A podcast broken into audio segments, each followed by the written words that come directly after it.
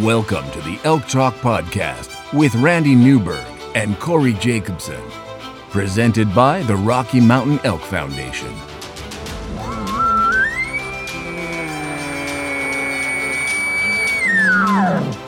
The goal is what little you and I know about elk hunting, we share with people. I've got an elk bugling. It's like 120 yards away. What do I do?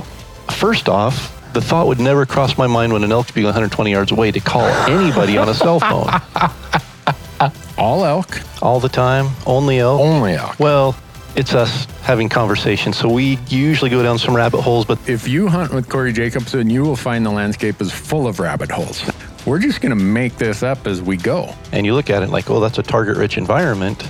But if you're trying to single one out, a solo target there is much easier to go into than a, a big group. We record everything, so there's no BS and no lying, no faking it with us. Did we hit the record I button? thought I forgot to hit the record button. If you want to know something about elk hunting, this probably isn't the podcast to listen to. Should we give them a list of all the other Wow. podcasts where they might learn something? The Elk Talk podcast is brought to you by the Rocky Mountain Elk Foundation, ensuring the future of elk, other wildlife, their habitat, and our hunting heritage. To become a member, go to rmef.org. And the podcast is also brought to you by OnX Maps. And with OnX Maps, you can know where you stand with the most accurate hunting GPS tech on the market with land ownership maps that work offline. Go to onxmaps.com and use promo code ELKTALK, and you're going to save 20% when you sign up for an app membership at onxmaps.com. The podcast is also brought to you by Gerber. Uh, go to gerbergear.com and learn about the knives, the Vital, the Big Game Vital, the Gator Premium, all the things that we use when we're out in the woods, and not just knives, but also some really cool multi tools that they have. We're also proud to partner with Sitka Gear. And if you go to sitkagear.com, you'll see their full line of clothing. And their tagline is turning clothing into gear. And they are doing that through advanced technology that allows you to stay in the field longer, hunt harder, and stay safer.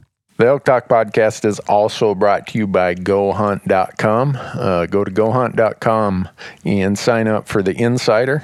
Um, the the Insider is changing how hunts and hunting information are found. No doubt about that. Use promo code Elk Talk, and when you do, when you sign up for the Insider, you're going to get fifty dollars of store credit, mad money, in their gear shop. And we are also brought to you by Rocky Mountain Hunting Calls. And Rocky Mountain Hunting Calls is the original designer and inventor of the pallet plate diaphragm that's completely changed the way elk calls are made and used. And to find out more and to order your elk calls, go to RockyMountainHuntingCalls.com or BuglingBull.com and use promo code ELKTALK, and you're going to save 15% on all of your elk calls and elk call accessories. And with that, Corey, we are ready to get into it. Let's jump into it. Hey, folks, I told you that we uh, have a repeat guest here who I think is the Charlie Daniels of the technical clothing world, John Barklow. He was, John, you were just heading out on a big British Columbia hunt last time we hooked up. Oh, that's And- right. That's right. yeah. And, you, uh, you gotta bring that up, huh? Oh, I'm sorry. I, I didn't know how, how it went. It, So, it was uh, a grand adventure. I will tell it, you it that. was a big adventure. Well, that's part of the fun of going, right? Yep, Is yep, the adventure side. But uh, last time we talked about uh, synthetics versus merino, and then we got into sleeping bag synthetics versus downs. I, I did I tell you this? I went out and bought a synthetic sleeping bag the next day after Did you really? podcast. I did. You- Wow. you, talked me into it. so uh, maybe you should be in sales instead of the technical product design part. Uh, no, that's. You'll pass. I'm gonna pass on that one. Uh, so, after, uh, uh, by way of introduction, folks, uh, if you go listen to that podcast, I can't remember which one it is, but John, your title at Sitka is what? Big game product manager. Big Game Product Manager. Yeah. Really, he's the mad scientist. If you go over where he and Eric are at, over at headquarters, it's like the Skunk Works It is. lab That's or what I call it, yeah. Oh, do you? and uh, anyhow, after you were on last time, everybody, not everybody, but we got so many emails saying, hey, I want to know a little bit more about uh, outer layers and membranes and uh, whoa, whether waterproof versus DWR for rain gear and, and other shells. So I don't know if that's something you're wanting to talk about today. Yeah, and, anytime I can try to enlighten or educate the consumer, I'm I'm all about that. Cool. Um, well, I, I can't guarantee I'm going to do that, but I'll, I'll give it a shot. I'll give it a shot. Last time, I think I told you talking synthetic and merino and down versus uh, synthetic insulations, like talking uh, politics and religion at a cocktail party. like, Right. not advised. But, Yeah. yeah. But- But, I, I've never just- been called a smart guy, so let's get into it. but it's just you and I, right? Yeah, right, just if you they, and I. If they get mad, they're going to get mad at me. Okay. so Corey was supposed to be here with us, folks, but Corey was suffering serious ailments the last few days, and we told him stay home. But I just got a text saying, "Oh no, I'll be there. I'll be there later today." So uh, we don't have Corey here, so we can pick on him all we want. All right. Um, well, this is such a great show. I know why he's going to make it. You know, Yeah. I mean, you hate to miss this, Yeah. show, and it's growing. It's amazing. It's growing every year. Yeah, there's just a lot fantastic. of people here. Our our audience, uh, you know, the the type of people that we touch are here in, in big numbers in Salt Lake. So it's uh, it's good for us to come here and promote our public land message and our Yeah. self guided message. And Yeah. Uh, we're fortunately, folks, we're here. We got John an hour before the show actually opened, so this is going to be the most quiet podcast of all the ones we do today. I'm pretty sure of that. So, but with that, let's jump right into uh, outer layers. So I go to Alaska a lot, Southeast Alaska. It's it's not quite as bad as where you hung out in Alaska up in Kodiak, but outer layers. uh, You always get people say, "Well, I want." 100% waterproof quiet layer Yeah. of rain gear. Is Yeah. it possible? Physic? If the, do the laws of physics allow it To a point, to a point? but there's always a give and a take, Okay. right? So, um, you can make you can make something quiet or quieter Yep. and make it 100% waterproof. So we have something in our line called the Thunderhead. Yep. So that's that's a three layer, in that case, Gore-Tex, but it's got a quiet face on it. Yep. Quiet as we can make it. Yep. But I wouldn't recommend that layer for a backpack hunter.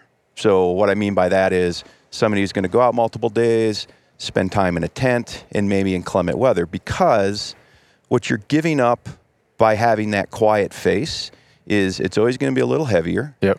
and maybe a little more, take up a little more room in your pack. Yep. And then that face is going to be prone to uh, attracting debris. Yeah. It's not necessarily always going to be as durable.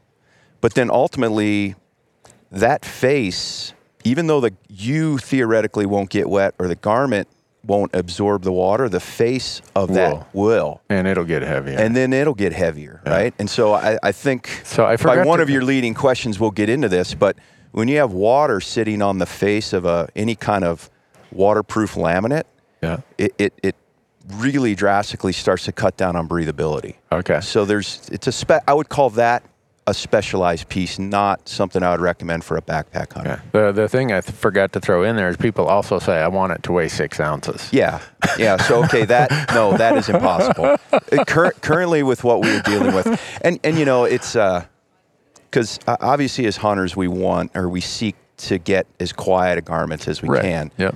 but it's also, you know, unless like what uh, my whitetail cohort Chris did with some of the whitetail stuff coming out next year and actually prove it with science of sound, um, it's an opinion. Yeah. So one, you know, it might be acceptably quiet for you, but not acceptably quiet for somebody else. Um, so, no, right now it's really tough to make something what I would call acceptably quiet to the masses in a super lightweight package that I would feel comfortable saying, yeah, you can go out for multiple days or 10 days in your case, maybe on a sheep hunt, Yeah. um, and, and take that garment. It's just, Okay. I haven't seen anything yet. Okay. So, Because with your product line, I mean, I end up with the Stormfront as my versatile. If it, if Hurricane Katrina is coming on in, Yep. I'm going to stand right there with that product. It's super breathable, super durable. I mean, I look at the places I go in Alaska through Yeah. the the Devil's Club and everything else, and it just dude, it holds up. It just keeps performing. So, and then I have some uh, some other lightweight items where maybe in August or September when you get those afternoon thunder bursts, something super super lightweight. Yeah. That just all I need is it to to work for about ten minutes right. and repel, and I'll be back off and running again. Yeah, if you're going into those what I like to call dynamic weather environments, that those Alaska, Canadian, even New Zealand type of environments, I mean, you have to have the best rain gear, quite frankly, you can afford because that is literally your first layer of protection from the elements. You know, from snow, from wind, from rain. Um, you don't want it to leak. You want it to be durable, and ideally, for the money you're going to spend, you want it to last more than you know one trip Yeah. or even one season. You know, I have guides wearing the Stormfront that you mentioned, and they're getting two and three years out of it and spending 200 days a year in the field. So Right. I feel real comfortable saying, you know, for for you know the the hunter that's spending 30 or 45 days in the field, he's going to get he's going to get tired of the jacket or the pant before it wears, Wears out, out. on him. Yeah. Yeah. And that's, you know, you mentioned the BC moose hunt, but uh, just because of the weather we had, you know, I was wearing that. It's actually updated for 2019. And It is. Does that mean I get a new pair? yeah. I got to yeah. come over to the Skunk Works lab. Yeah, we reduced some weight, increased the breathability and durability. Okay. Um, it's really cool. So it's really cool. let's talk quick. You brought up a really cool point there, breathability. Because Yeah. when I go to Alaska, a lot of times I see people who take what they're wearing when they're commercial fishing, their Right. rubber PVC type Right. rain gear. In my experience, is that stuff doesn't breathe as well as I'd like it if I'm going to be climbing up to the alpine through the jungle brush from the, the coast. Right. in- well, in the place like reality is that's not what you mentioned isn't going to breathe at all. Yeah. I mean, it's essentially rubberized, you know, cotton in, in a lot of cases Right. or, or something along those lines. But So how do you get breathability? yeah, so not not to go too in depth, but essentially you have this membrane. Um, most cases, or in our case, it's this um, basically Teflon, right? That's Yeah. that's stretched and has little holes in it, and the holes are large enough for for moisture to move through from the inside out Yep. but not large enough for raindrops to work their way in. And it, it it's not it's not just as easy as that laminate. There's a lot of things that go with it. So you put a face textile, which you see on the outside, so that provides durability, and then you apply a a DWR of some type, so that's durable water repellent finish. So those are the things that make it the snow or rain bead and run off, so it doesn't absorb those those uh, that that moisture and that's something you have to retreat over time. Yeah. Um, and then you normally have a uh, a backer, we call it, on the inside, again to kind of protect that laminate. So those three things, that sandwich, like it's really um, it's really quite detailed how you pick all those things and different weights and et cetera to give the best performance to that that membrane in the middle. And in this, you know, in our case, it's Gore-Tex, but um, And so that membrane is the ticket to breathability. it, it is.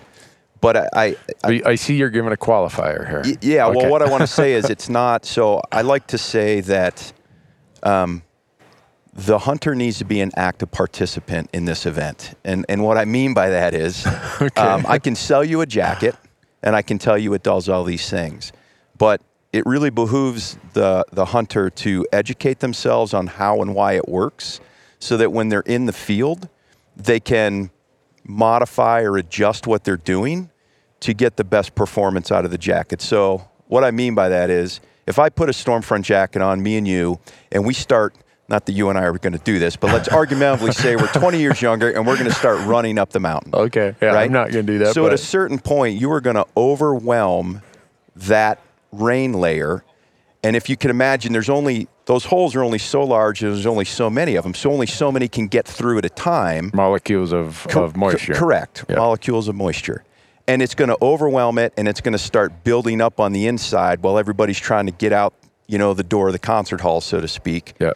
So at that point, the hunter has to understand that and regulate his pace to not overwhelm the system, right? To not sweat. And I call it a vicious cycle. This is a whole rabbit hole we could go down Oh, later, I- but I'm into rabbit holes. but so what are you doing when you're overwhelming that system? You're not only going to get wet from the inside out, like literally you're going to make yourself wet with your own sweat, but you're also now dehydrating yourself prematurely.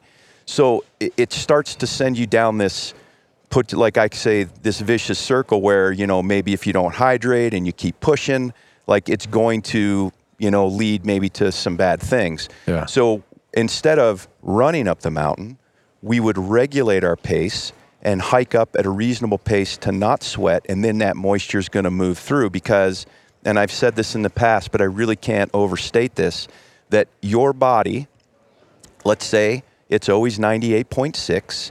So your body is the engine, your body is the heat source that is going to push these these water, uh, this moisture, these water molecules right out.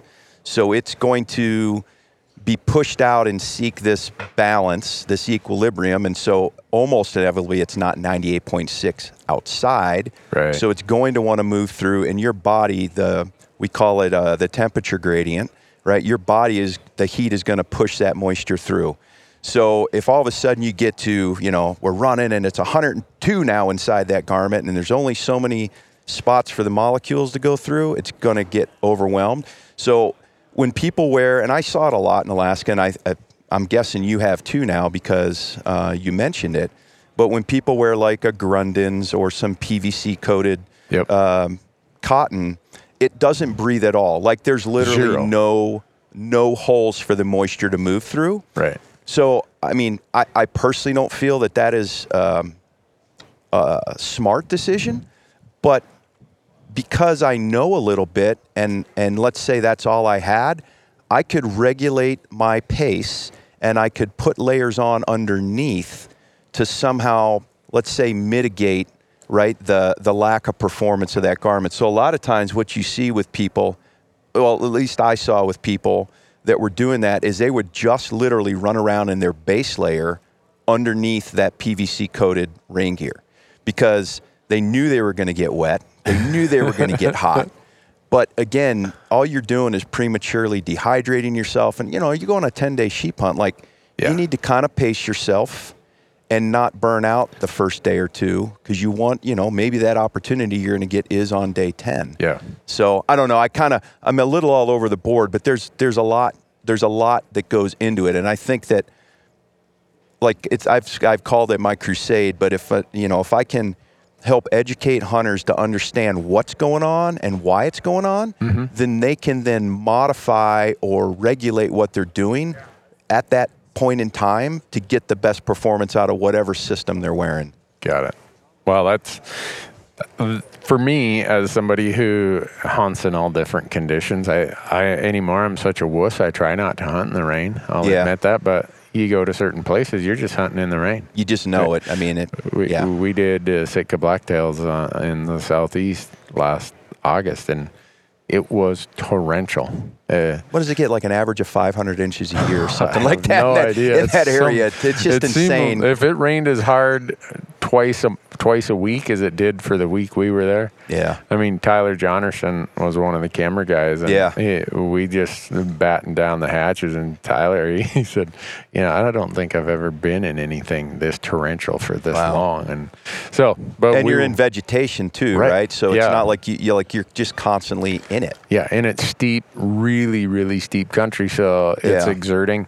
And you got uh, every kind of deadfall, dirt, j- limb, uh, devil's club grabbing at you. So you need that mix of durability, Yeah. breathability, and it just it's an application that that those pieces work fantastic for. Those uh, those alder and salmonberry jungles. I I don't know if I uh, was the first one in the world to coin the term, but I'll I'll take credit for it. I should make T-shirts and I I just say hike angry. Like that's all you can do.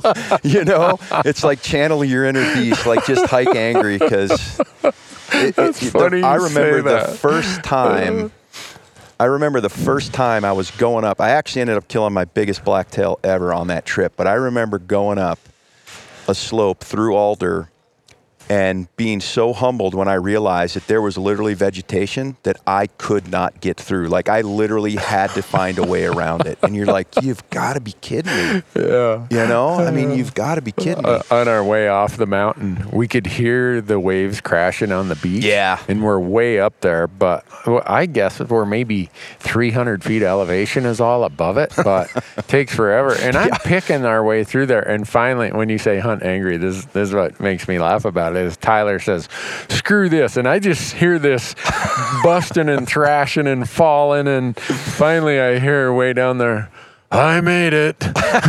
kind of in a tone of, I'm not sure if it was worth it, but I yeah, made it. I got hit with a thousand baseball bats on the way down, but um, yeah. but So, you know, uh, go ahead. No, you. I, I was going to say, but um, there, there's one other thing I want to I want to mention because people have sometimes people have um, unrealistic expectations of what what a product can do, and so mm-hmm. you know another thing that that I say is there is no Superman's cape, and what I mean by that is you can buy you know our product, you can buy another brand's product, it doesn't matter, but there's no product in the world that you can just put on and expect it to do everything for you, right? So it's not going to help you hike up the mountain. It's not going to, you know, keep you warm. If you you have to understand and have a little bit of education and and go out and try it a little bit. Um, so the environment you mentioned in southeast, when you have a really humid environment that you're operating in, let's say in that case, I would I would argue that if it wasn't 100% humidity, it was really close, Close, right? right, yeah. And a very high dew point. Yep. So I talked about the moisture inside the garment that you are creating wants to go through and seek this equilibrium or stasis. Yeah. Um, if it's 100% humid on the outside in the environment you're working in, there's a little there's a little push from your from your temperature, but the molecules don't really need to go anywhere because it's 100% humid on the outside. So Just like it almost is on the inside. Exactly. So that that that that gradient is so much lower now. And again, if, if you understand that as a hunter and go, well, why isn't this Gore-Tex jacket, you know, just crushing it and moving all this moisture? Again, you need to understand and be an active participant in this activity and say, you know what? It's super humid out. The dew point's crazy high. The efficiency of this system is is um, is uh, restricted because of that. I need to I need to change what I'm doing or how I'm doing it. Yeah. Conversely, if we're going and let's say the weather clears, let's say we're up on a sheep hunt, we're at some elevation, it clears, it's really cold and dry. All of a sudden, that garment just starts moving moisture like a champ Yeah. Right? So again, I understand that. Maybe I can pick up my pace or whatever the case may be. But that's why people sometimes say, well, this jacket isn't working. Okay, well, there's a series of questions you have to start Yeah. asking people Yeah. to really dr- drill down and say, okay, what's happening here? For those of us who took their first two years of uh, engineering, like I did, we took these classes called heat and mass transfer. And it talks, I mean, heat transfer is just like moisture transfer. So you're telling me you're an accountant and an engineer? Well, I did. you're an impressive I did guy. my first two years of engineering, and then I went. I went to this place called Arizona State University, and then within two years, I was on academic probation. So Why were you hunting too much? I was. The, the dove and quail hunting was unbelievable. I'll bet it was. Plus, the other extracurricular activities were probably more than Uh-huh. a hillbilly from northern Minnesota was prepared for. I could go into more detail, but Sure, but we won't, yeah. I don't want to ruin Oh, the that's Sitka great. brand and, and all the wonderful companies that make this spot possible. I don't want to ruin it all at one time. So, but Let's uh, just say you were an active participant. Yes, I, I, I was. Yes, I was aware of the surroundings and I was acti- actively participating. Uh, maybe too much, so. Uh, Oh, fantastic. But uh, no, that, it it really is a lot about that reaching that equilibrium. So if the internal temperatures and humidities and dew points are similar to what the externals are, you're not going to have the transfers. yep, Is the yep, simple way yep, of saying exactly. that. So, uh, cold weather outer layers. I'm. Yeah, everybody knows my elk hunting uniform is your Jetstream jacket. It's got Windstopper in it. Mm-hmm. Right. So tell me, what is Windstopper? Yeah. So Um, I'm glad you mentioned this because I, I truly feel that Windstopper is the most underrated technology in the outdoor space as a whole. I, so, I I agree. You guys Yeah. sent me back to your Gore Tech sessions back Yeah, in your yeah. headquarters in where's it Delaware? yeah, Yeah, and all your PhD engineer guys come out Yeah. and talk about this, and instantly I said that windstopper stuff. Now I know why that works so well. But anyhow, So e- essentially, just in a real basic form, um, because people say, "Well, what's the difference between a Windstopper and a Gore-Tex?" And and there's there's several things. One of which is is the way the laminate is is made, and the other is that sandwich I talked about, how it's put together. yeah, Um, But but essentially, the holes are larger in that in that Teflon uh, to allow again it, it's providing you bigger doors to get that moisture out. But again, it's still preventing or giving you a barrier uh, from that wind, right? To con- to uh, cut down on convective heat loss. But the sandwich is made in such a way that the entire thing is built to be breathable. So it's not just the laminate in the middle; it's the face, it's the backer together. But why I feel that it's an underrated technology is people say, well. I'm just going to put on my Gore-Tex jacket, and I'm not going to spend the money to buy whatever windstopper jacket. So in your case, the Jetstream.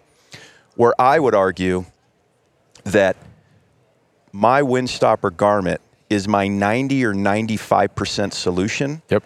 And I only need to put a Gore-Tex jacket on when it's raining so hard that it's starting to compromise that system or you know I, i'm a big fan of our mountain jacket so it doesn't have a hood so if i need a hood then i go to my gore-tex jacket. But i can keep a steadier pace. I can move moisture better. I can be drier. All these things regulate my temperature far better with a windstopper product than a gore-tex product. So if you're going into the mountains you have to have rain gear because there's nothing that's that's going to protect you better than that.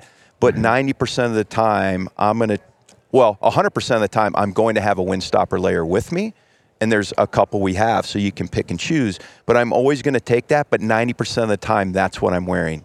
So, you know, you're sitting there on a glassy knob, the wind comes up. Yeah, you can put on a puffy layer, but a lot of times I just have that that windstopper jacket on, whatever it is. Yep. It cuts that wind. That's all I need. And then I can hike in it. I don't have to take on and off jackets as, as often. I, I think it's a really, um, and, and I probably haven't done a great job of, of uh, maybe promoting it and educating people just on the technology. But I mean, you have a windstopper vest on right now. Yeah. Like it is an amazing piece for as light a weight as you can get and as little insulation as you can provide. People, um, you know, maybe they don't realize that just having that wind taken off your core, in the case of you wearing the vest, is It- all it needs to keep your body at a steady temperature or to throw your collar up like you have right now to keep the wind off your neck. It's an amazing thing. Yeah. But it's going to perform um, vastly, well, I'll say it more efficiently in more conditions than Gore-Tex ever would. and that's why I use it. I I can't explain the science, but I'm Yeah. a walking billboard for your Windstopper products because of what you mentioned from about mid October to the end of season. Whether it's uh, elk hunting, whether it's mule deer hunting, wolf hunting, Mm-hmm. my outer layer is always going to be a windstopper because I, yeah, like you were saying, I can regulate temperature and sweat. That's Yep. what I call Yep. it. you call it moisture. That's moisture. what it is. We can just we'll call it we'll call it sweat from henceforth. Yeah. Okay. Uh, I can regulate those so well with a windstopper garment. Yeah.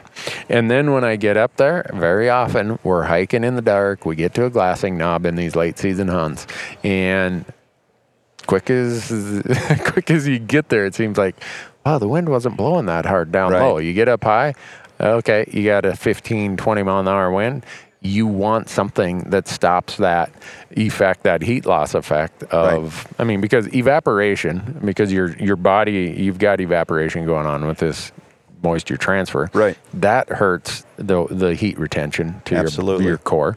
And then you got the wind that just accelerates that. Right. If you have something that blocks all that, it's amazing how such a lightweight piece can provide as much Yeah. comfort as it does. Yeah, I've, I've heard you know, so many people say, well, I, you know, I hike up to the top of a, you know, my glassy knob for whatever species, and of course, you know, everybody wants to get up there quick, and so they they sweat, and then they get up there, and uh, inevitably, like you said, the wind's blowing, and it doesn't have to be blowing all that much, No. right? I mean, it's that that wind will strip heat away quickly, and then they say, well, I'm chilled, and I need to change base layers and all these kind of things, and I'm like, no, no. What you need to do is you need to either apply, in this case, a windstopper jacket, a really lightweight windstopper jacket, which will immediately stop what what what I call flashing off, right? Where you just you stop and that wind comes up and it literally just Right. strips all that heat away and you become chilled very quickly. Yeah. Um, or you need to put a some type of puffy jacket on, right? Some lofted insulation, whatever the case may be. Mm-hmm. But in certain cases, you need to actually have both. So the loft almost isn't enough, and you have to have that wind stopper. Um, you started, I believe, you started this conversation by saying, "Is it possible, or people want to have lightweight, quiet, durable rain gear?" And I said, "Well, that's pretty much impossible Right. at this point in time." But I would argue that you can have that in a windstopper product. Right. And again, it's just because of the way it's you can construct it. Th- those products do exist. Yeah, Yep. and with my wind stoppers, I don't know what DWR treatment you put on there, but it even in torrential, not torrential, blizzard type snow, it it sloughs off. It, it- Yeah. You know, it's got to be a pretty hard rain before Right. I start getting worried about it. Right. And I know some people say, well, I'm not going to go back to the truck like you do, Newberg. And the reason I go back to the truck if it's raining really hard for hours at a time is I'm going to ruin $10,000 worth of production gear. That, uh, that's a very good But- point. So sometimes I, I bail maybe sooner than other people would. Um, but I've hunted in some pretty good rain, just drizzling, miserable Yeah, conditions. yeah. And it, I don't know what kind of finish you put on there, but it beads and. Yeah, and there's all kinds of it DWRs, and and i- interestingly enough, and I'm not a chemist, nor do I ever claim to be, but um, we're actually Gore is working on for for the entire industry um, some some much more environmentally friendly DWRs, because apparently the ones kind of probably the good ones you and I liked 20 years ago Yeah. weren't weren't so good for the environment. Oh, so really? yeah, they're actually doing a lot of work on that. I don't, I, I'm not very privy to any of that. I wouldn't understand it anyways. But Okay. but the, but I would say a DWR is incredibly important to a windstopper or a uh, Gore-Tex product or any kind of laminate product. Um, and you do need to uh, over time you need to be able to retreat that. So you know I go on that moose hunt, 12 days. I'm riding. I've got my rain pants on, crushing through brush, willow, and all that. I needed to come back and retreat those because it literally just took that that kind of that treatment off the face. Yeah. And it'll still keep you dry, but like I said, when that face fabric begins to absorb water, remember that humid environment we talked about, the moisture isn't as prone to want to move through that Got it. that garment. So, what DWR do you apply to it? Uh, you know, I knew you were going to ask that. and, I don't. um, I don't want you to pick a favorite or or get yourself in trouble. Yeah, If no, you want to say a range of them or ideas. there, of- there's there's a there's a couple real good ones. Um, I've done the wash-in product. Um, I, I think it, it- so. Let, let me uh, let me take one step back real quick. So first thing is uh, do as I say, not as I do, because um, I am absolutely a pig pen when it comes to rain gear and sleeping bags. Like I literally never wash them. It's horrible. I know. So don't do that. But but but what you should do to get the best, not only the life out of the garment, but the most performance is like again when I come back from a trip or you come back from a Dall sheep hunt, you actually should wash your rain gear. Yep. And at that point in time, even if it's not totally necessary, that's when you should retreat with some kind of aftermarket DWR treatment. So uh, you can do a wash-in product, um, and then you put it in the dryer, or you can do uh, one where you wash it and then spray it down. I, this is just, you know, I don't like I said, I don't do it a lot, but uh, I have found that the spray-ons after washing work a little better for me. okay. Um, and there's there's some good products, and you know, if people called our customer service, we actually rec- recommend some. And Okay. we may even we may even um, send them some in some cases. But I believe ReviveX is one. Granger's has some really good products. You know, there's a couple Yep. there's a couple good ones out there. Yeah. Um, because I I end up doing that regularly. Well, not Yeah. right. I'm like you. I do do as I say, not as I do. I would say probably every August. I think. All right. That's a great- I've- that's a I've- great time I've had this Stormfront for three or four years. It's got this many terrible days of abuse. Yeah, it's about time. Yeah, yeah. And so that that's when I'll end up applying it. Um, when you get to uh, uh, th- talking about these outer garments, uh, pants are another one where it's I because I don't think we're perspiring as much there. It's probably Right. we're not as worried about it. But for me, a lot of times I'm walking in the morning and there's moisture, there's dew, there's whatever, or I. I let the storm clear off and now I'm wading through brush up to my thighs. Or the the most common one for me is I go and I sit down on a Mm. rock Mm-hmm. to glass, and if you don't have a really good garment, Yeah. you're going to end up with itchy butt because your, your butt's going to get wet. and so, is there a whole different set of technologies and ideas that you got to think about when you're when you're buying or in your case building the the products for Yeah. pants compared to so not necessarily the same the same laminates that we would use on a jacket are, are very similar in the pants. You know you obviously all your internal organs are in your your torso so Yeah. that's the one you really want to make sure you're regulating the most and obviously it gets hotter. You know my legs necessarily don't need as much regulation but Mine you have some full full zips. Um, I, I would say I'll, I'll, I'll talk about a few things, but one of the things I would say is uh, that I see a lot of people not doing is not sitting on some kind of ground pad when they're going to sit down in glass. Yeah. And even you know when it's relatively warm outside, you know that that earth isn't as warm as you think, and it it It's got sucks moisture. It sucks the heat right out of you. It's got moisture, all those kind of things, especially if you're sitting on rocks. Um, but we do have some products. You know, one of the pants has a water. One of our um, soft shell pants does have a waterproof seating at the Timberline. I think know. you. I, think you I- mentioned it. I, in fact, I almost wore a pair down here Really? from Montana. Yeah. I, I wear those again. That's that's my elk hunting uniform. Yeah. Yeah. Timberline pants, and as far as how cold it is, I'll bring a base layer that I may put on if it gets cold. But when I leave the truck, no, just the the Timberline, Yeah. and I'm off and going and.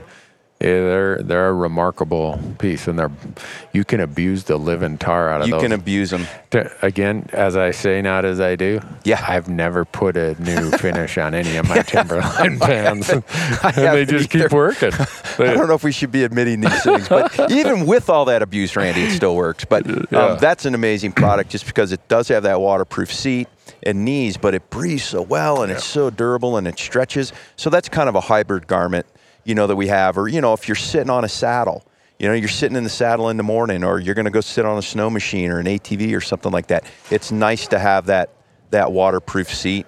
Um, but I found that a little ground pad, you know, that I just carry on my pack definitely helps as well. Yeah. My butt doesn't get as sore. Um, and again, that little bit of insulation. I'm with you. I Yeah. carry those. You can get them for like a buck ninety nine down at the home and garden store. These gardeners Oh, the little, yeah, the gardener pad. Well, that- yeah. uh, you know, you put under your knees when you're bent down, Yep. planting your tulips in the spring or what. Yeah, I wouldn't know that because I don't garden. That's my wife's job.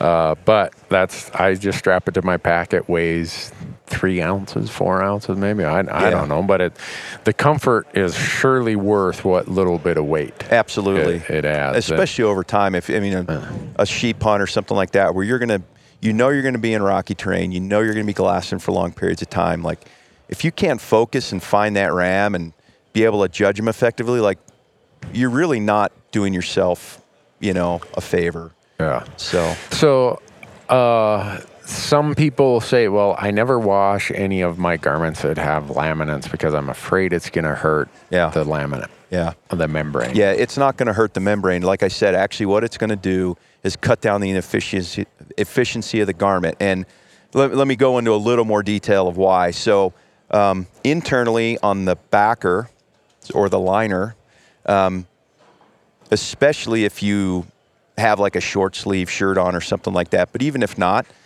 your body oils are going to get on that face. And again, that oil is acting as a barrier, right? That oil is essentially, um, you know, somebody standing in front of some of those doors saying, no, you can't come through here, sweat, right? Yep. We call it sweat. Um, and on the outside, as you get um, Dirt. dirt or sunscreen or insect repellent, some of those things on the face, again, you're, you're cutting off some of those uh, exit points for that sweat. So it's really important to come back and, and to wash it if you want the most efficient, the longest life, all those kind of things. And you know, I mean, let's let's admit it. You know, these products are investments, right? They are any kind of laminate type product, be it Gore-Tex or anything else, is not inexpensive, Right. and you want to get a long life out of it, and you absolutely should. That should be the expectation. Um, but again, you, you know, to do that, you should actually care for that product. So I would say, do not hesitate uh, to wash it, and do not hesitate to put it in the dryer um, to kind of keep that DWR on that face I- um, active. I was of that old school belief Yeah. until I went to your headquarters and they said, no, please wash and dry these as often as you need to. It's Yeah. going to enhance their performance. Right. Because just for the reasons that, that you say. Yeah, So- and I, I have to put out a disclaimer because I, I can't talk about every product in the industry. Right. I would say our Gore-Tex products, you can do that. Right. I would say some others, um, I would I would I would ask the manufacturer because there's a potential. I've seen it in the past where you go to dry it and this, the taping on the inside will begin to peel off. So, um, but you know, a, I would say a high quality product of any type that's got a laminate, you shouldn't be afraid to wash and dry it. okay. Yeah. Well, those outer layer things are, to me, that's my first defense to whatever the weather is. Absolutely. And we hunt in some miserable conditions, whether it's snow or wind or cold or whatever.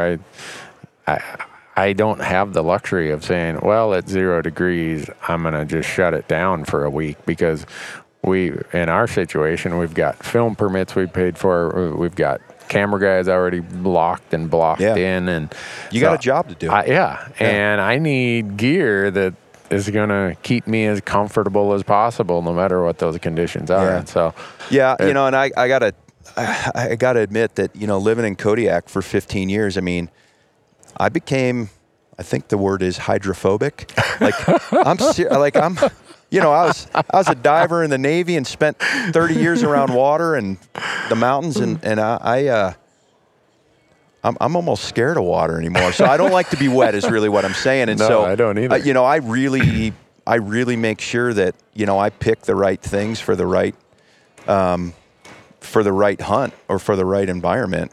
Yeah. And you know, you'd mentioned uh, lighter weight rain gear, and again, if you go lighter weight, um, you don't necessarily give up durability to get lighter weight. I mean, you could, but you don't necessarily have to. Um, but you can get increased performance. You can get a little bit uh, better breathability because again, that sandwich, so to speak, that we put together has thinner, thinner textiles together, and so it's just, you know, it's not as um, it's not a long as long a journey to get through that that sandwich. So you for, know, the, for the sweat and evaporation. to yeah, get you know, there. and you and I obviously were very lucky to have access to a lot of different things Yeah. so I would I would recommend you know if somebody's if somebody lives in Arizona or New Mexico, some of these things, and you're that's where you're going to hunt most of the time. You know, you, I don't think you need to go all the way to the guide worthy Stormfront No. type rain gear. No. you can get away with something a little lighter, but. I would say if you're going to go on that trip to Montana for late season rifle, or you're going to go on that dream hunt for moose in Alaska, you really probably do need at that point to think about upgrading to something a little more because you want to. I mean, at the end of the day, we do want to go out and enjoy ourselves, right? Yeah. I mean, I'm not out hunting just to be miserable. I'm actually trying to to have an enjoyable time. I mean, that's why we're so passionate about this, and we have smiles on our face when we talk about it. So, um, yeah, I think you know you need to to, to kind of. Um, you know, to kind of There's mix and match and upgrade sometimes Yeah, if you're going to go do something out of the ordinary. Yeah, and everybody has a budget, and I get that. That's why I, I think that's part of why I've become so dialed into uh, the Jetstream Timberline combination Oh, is it fantastic. covers such a wide variety of conditions and Yeah. circumstances. Now, yeah, if I lived in Arizona and it, I only needed that when it was in December or January, uh, I'd probably go to one of the other uh, setups. But for the kind of elk hunting I do and the places I go, uh, th- those are the outer layers that just Yeah. make it for me. Well, I, I would say, um, thinking on the numbers in my head, I would say that the Jetstream jacket is absolutely the number one selling jacket in big game. Okay. Yep. Um, and then that that combo you talk about, so it's a Jetstream jacket, and then it's either the Timberline pant or the Mountain pant. It's one of those two, but that that trio right there is the lion's share of of kind of the Western yeah. and I when I say Western, I Right. mean you know up to Canada and Alaska as well, but the kind of the Western hunters arsenal right there. because uh, it, it- as we're talking about this and this podcast is called elk talk Yeah. not, not whitetail talk Right. because you i would probably ask these questions differently if uh, about outer layers and such if it was something not as active say it was tree Right. stand hunting Yep. for whitetails in november uh-oh Uh oh, it opened. it looks like well, the- 15 minutes, I think. I'm sorry, folks. We're just going to have to talk a lot louder to overcome that. I don't know how we're going to make this work, John, but we're going to try. But you know, you, you mentioned whitetail, and I would say that that you know, generally speaking, I mean, the the technical answers would all be the same, Mm-hmm. but the application would be different. So, you know, I I grew up in Ohio. I've hunted a lot of whitetails.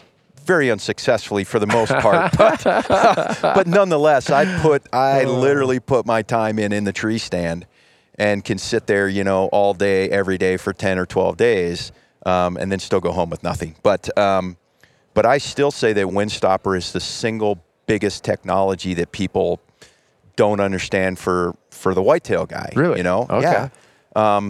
Because again, you're not you don't have the capacity to move around. I don't want to take this into the whitetail realm, but Mm-hmm. you don't have the capacity to move around, nor would you want to in a tree stand. Right. So you you cannot generate body heat. You know, you and I have the luxury of on a on an elk hunt to get, up, and walk, around. Yep. Right? Get up and walk around. I can stand. I can potentially do jumping jacks while you're glassing or whatever Yeah. the case may be. Yeah. You know, and they don't have that opportunity. But um, yeah, and so I would say if we're talking desert southwest area, even southern Utah, you know, we're in Salt Lake now, but even southern Utah south, I would say mountain jacket would be an amazing jacket paired with like the ascent pant. Like to me, that, you know, I've hunted late season mule deer just like you have, or I haven't hunted Coues, but, um, We can but those of kind, that. but those kind of things. But I would say that would be, you know, my go-to down in this kind of neck of the woods Yeah.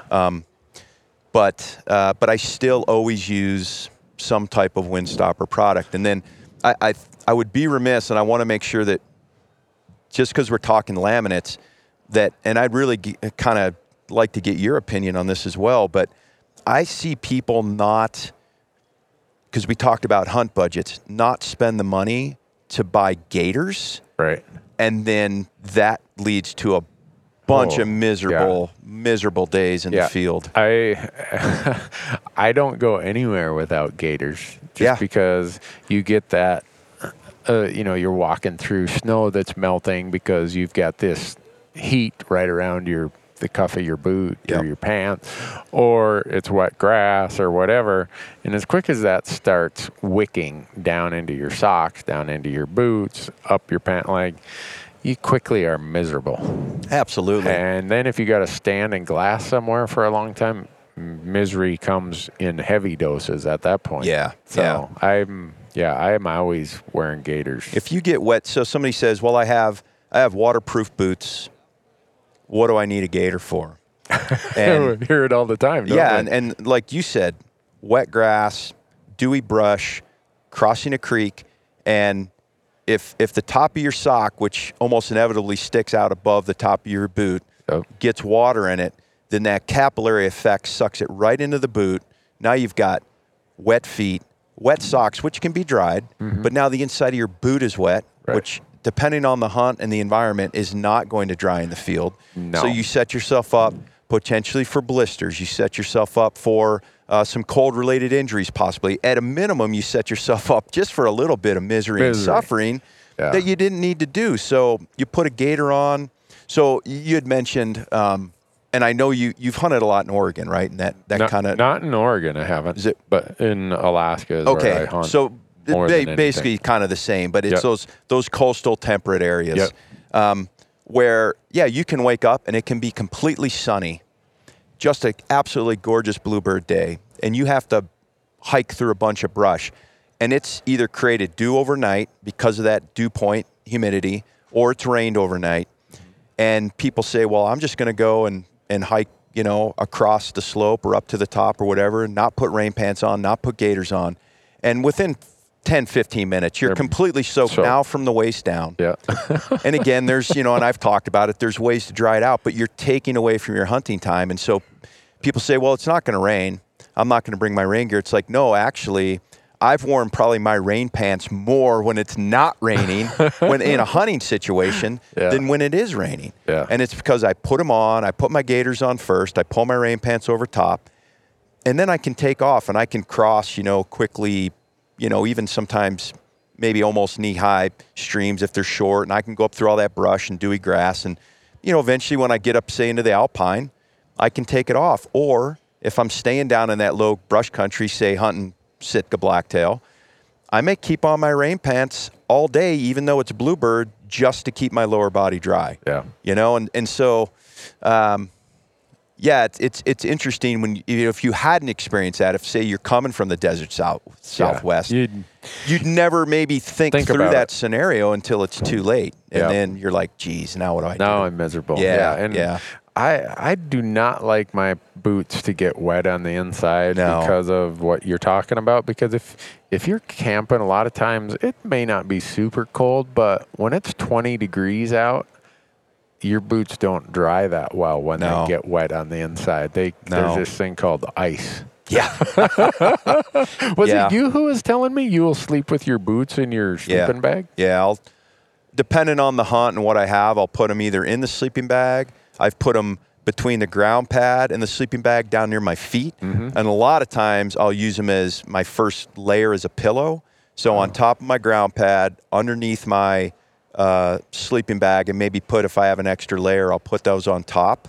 Um, Just for the heat to keep the boot from freezing. yeah, and and get it, the you know if it's out. so you know you can imagine if you're hiking all day, you do have you do have moisture in those Yeah. boots. You just will. if it's cold, if it's that 20 degree scenario you're talking about, and I just take them off and put them in my tent, Uh. they're going to be frozen in the morning. they're going to done they're going to be cold. They're not, and you know, and there's ways to kind of warm them up and mitigate that. But, um, but so that's that's one thing that I've done.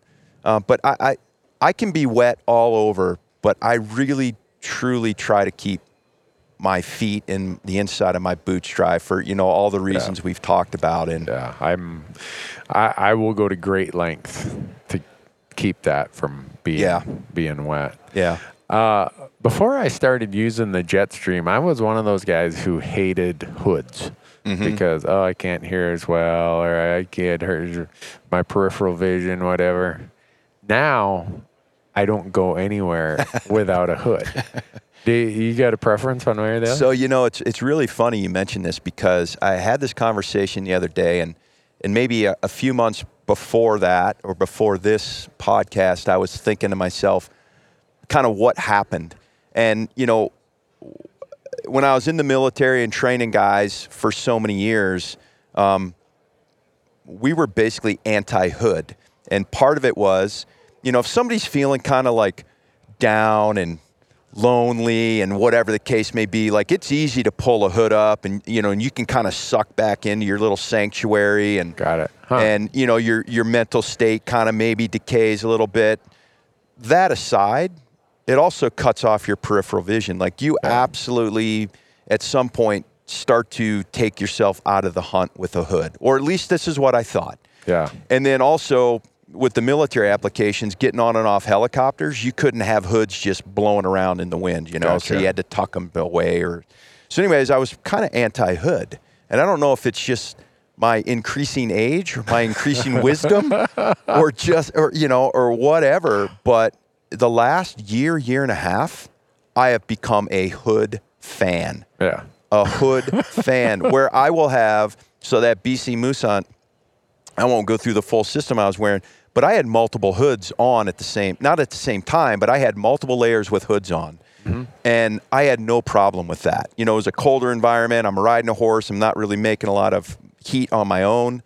Um, at a minimum, you just pull it up, it keeps the back of your neck warm, right? You Yeah. can pull it on for sun protection, you can pull it on for heat. And a lot of the hoods that we try to craft, not all, but the vast majority, are cut to the point where they provide enough protection, but they're cut back far enough to give you peripheral vision Yep. so that you're not disengaging from the hunt. You're not just kind of seeking some sanctuary. You know, some of the big puffies, when you're kind of sitting there, just kind of hunkered down, you know, you do want that sanctuary from the cold. But um, I have become a huge fan of hoods. Some of the stuff we have uh, for women coming out in 2019 for the big game line, I actually, well, with with the with the women hunters um, insight, but we put hoods on some of the layers that the men don't have. Like the new mountain jacket has a hood, and I'm like. Gosh, I'm so jealous. I- I'm so jealous of the women hunters for Sitka because they have a hood on their mountain jacket. and I'm like, I'm going to change that. I, I'm on record right now. At some point in time, there will be a hood on the men's mountain jacket. You get my vote on that. I'm That's so jealous. You That is as weird as it sounds. As I've become a Hood fan, yeah. uh, that's probably w- why I migrate more towards the Jetstream because Jetstream. it has a hood and the I, I think that's a real valid point. And Yep. I know that's probably weird, but I used to hate hoods. I, I have did no too. idea why. But then when I started using them, I'm thinking to myself, whoa, why? What, what, what, they weren't cool or what was the deal, Randy? You- yeah, I you- don't know. You know, and sometimes it cuts your hearing off a little bit. It does, but maybe it's because my hearing's gotten so bad. Anyhow, it's Yeah, the- well, Chris, again, my, my whitetail counterpart, he's he's doing some really interesting things. Um, you know, he's kind of done this science of sound thing, but he's doing some really interesting things with uh, hoods and beanies, et cetera. That I th- uh, my guess is you'll see it begin to migrate across the line. But yeah, you, you kind of begin to cut yourself. Uh, I always felt I was cutting myself off from the environment by having a hood, and now. Um, I just find myself going to them more and more and more. Like I said, even in the, you know, even in the sun, just Mm-hmm. pulling it up on an antelope hunt to take the take the sun, Sun off your neck, or just give yourself a little protection for your ears. yeah. Um, yeah, I- no, that's funny. But I it's I I get asked that question a lot. How do you deal with a hood? And it, so I don't think I'm too much out in the weeds as the the exception about hunters who had or have a a preference away from hoods. Uh, but now it's if it doesn't have a hood, yeah, I'm probably not going to be using it. You guys, you guys can send me anything you want, but if it has a has a hood, it's going to get more use. Let's Noted. put it that way Noted. but so uh other outer layer things anything you want to give the audience i know you you and i both got the next thing we got to get to Yeah, no, this has been great because you know I feel like um, over the course of a few podcasts we've been able to to kind of walk people from base layers, you know, all the way out, Mm-hmm. and just give them a a a pretty good general overview. yeah. Um, I, I, you know, and I always encourage this. We go shoot our bows, we go to the gym, we shoot our rifles, we get on, you know, go hunt. And, right and I just say now is, well, not right this second, but I would say going into shed season, spring season is a perfect time to begin to, you know, either take the system you have and go start to test it and think about some of the things we've talked about, or, you know, maybe you buy a, a, a new piece or two and integrate it into what you've got and, and just go try it out and, and kind of think about what's going on and, and, um, you know, try to find out a little bit more if you, if you don't understand why something's not working, you know, like for Sitka, we have a great customer service department, Yeah. and you can call them and they'll walk you through, you know, almost any question probably you have. And if they can't answer it, and it's a big game uh, question, quite frankly, they're going to come in and ask me, and then I'm going to, you know, give them the answer, and, and they'll go back with it. But Yeah. you know, it, it's that's what you know. We only have so many days to hunt in a season. Right. But the fun thing is that I can be on goHUNT, for instance, every day. Right. I can go train and test gear and shoot my bow every day. You know, Yeah. and that's where it becomes a 365 kind of endeavor. Even though you may be, you know, you and I probably get to hunt a little more than most, but let's just say 30, 45 days, like out of a year, it's not a lot. What else you doing? Yeah. What, el- what other what other things you doing? For me, I'm always thinking about gear. I'm thinking about hunting. I'm I need to channel my inner accountant from you and try to figure out this. Uh, so full disclosure, Uh huh. I'm gonna I'm gonna maybe take it in a slightly different direction, but full disclosure, I'm a I'm a goHUNT insider now, Yeah. And Uh-huh. uh, quite frankly, uh, Trail, who's a Right, friend of right, sir, ours here, yeah. and and uh, and but listening to you and uh, and Corey, Yeah. and I'm not gonna say my wife is a super big fan of goHUNT. I'll call I, Jules I we'll talk actually got that. yelled at on Sunday, rightly so, rightly so, um, because you know Arizona apps. Yeah. They just They- passed they for elk do. and antelope. Yeah. Utah's coming up. I got a bunch of points. I'm trying to figure out my season, and I just I went deep. I went deep, and I'm, I'm telling you, it's one of the best. It's one of the best tools I've I've seen in a very long time. Yeah. Uh, super easy. So I'm not Yeah. uh, maybe the most uh, computer savvy as some, but just super intuitive and easy to use. And Mm-hmm. Yeah. I do have to call Trail and ask him a few few questions on how to help me. But the part I like about him, and this is a bit of a diversion, but it's not. It doesn't tell you go do this or here's our ten Yeah. recommended units. It just gives you tools to do your own research and figure it out. but for me to, to have access to like, uh, I just wouldn't have the time, or quite frankly, maybe the the know the know uh, the know how to go get the information that's right at my fingertips to then go, oh, I have X percent chance to potentially draw this unit with these points, and then I go look at that unit and start digging in and. Mm-hmm. Oh my gosh! You want to talk about rabbit holes? Like I, I think you know. I know you spent a lot of time on there, and, and uh, I, I don't know why I've always been a little bit of. Uh, I don't know. Sometimes I'm stubborn. You well, know. we all are, John. But, That- uh, that's that's why our wives love us. So, did you hear the the I I did uh, uh, one of my own podcasts about marital advice.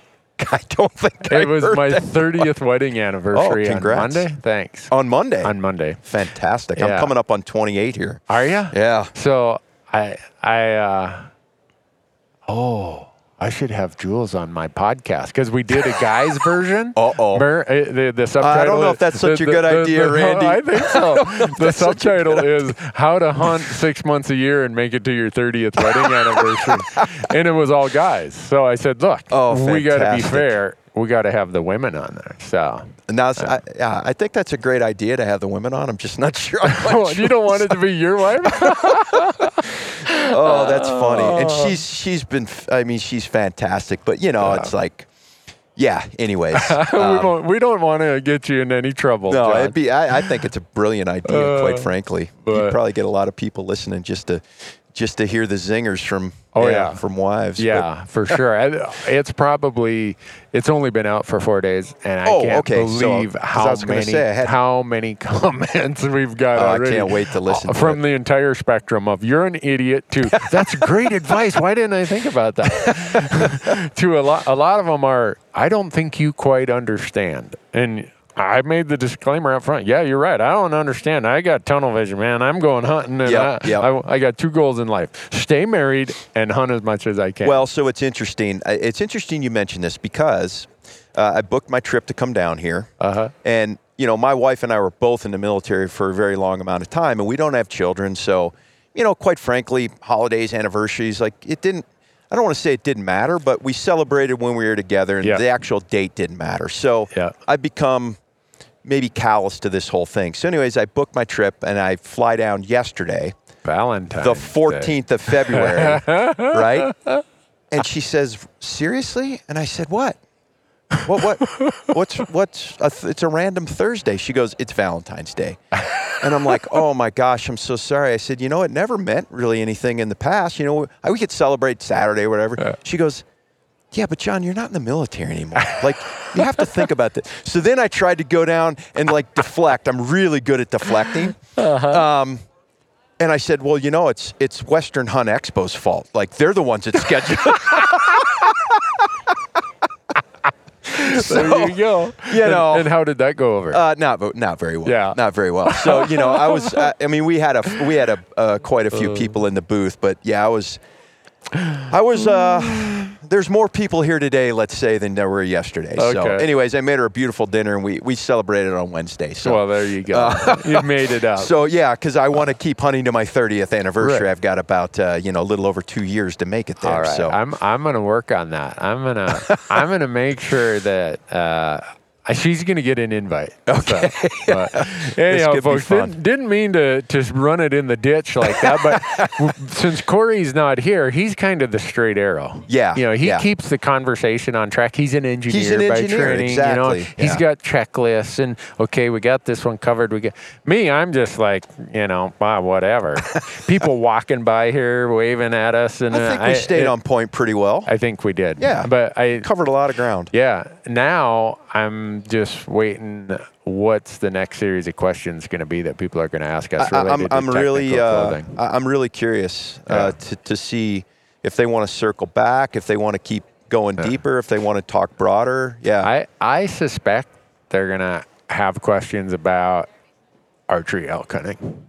yeah. Okay. What if I'm going out in September? What do we need? What should I have? Yeah. Because I, I've covered a lot of ground, uh, bits and pieces here and there about the late season packages and layering and yeah. stuff, but you can run into some pretty diverse conditions in Oh September. well, I mean the last couple of years in September in Montana. Yeah, snow. I mean, to- it has been all over the board, literally from week to week. It's, Yeah. I mean, swing the spectrum swings from one end to the other. So, I think that's a great one because you want a really versatile system, and uh, and you, the couple key pieces will really kind of carry you through. Yeah, we should we should do that. All that would be good. Hopefully, Corey can join us one Uh, time. I This is twice so. now we've had He, we've been I, on. I just don't think he likes you, John. uh, well, I'm. I was.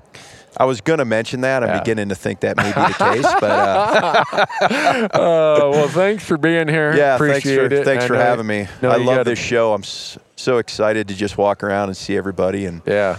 Well, see everything. something tells me you got a lot of people wanting to bend your ear about technical clothing. So Yeah, if I walk by the booth right now, it's going to suck me into the vortex. so I appreciate the uh, The- the, the time out of the booth. Yeah, Great. Yeah. Well, thanks, John. Thanks for listening, folks. And uh, if you have serious gear issues, read or consume anything John Barklow from Sitka Gear talks or writes about because what's the saying? Been there, done that. I think in your military career and your post military career, you're probably close to the top of the pyramid of hands on experience of technical gear. I might have to agree with you on that. Uh, all right, folks. Thanks for listening. Till the next time.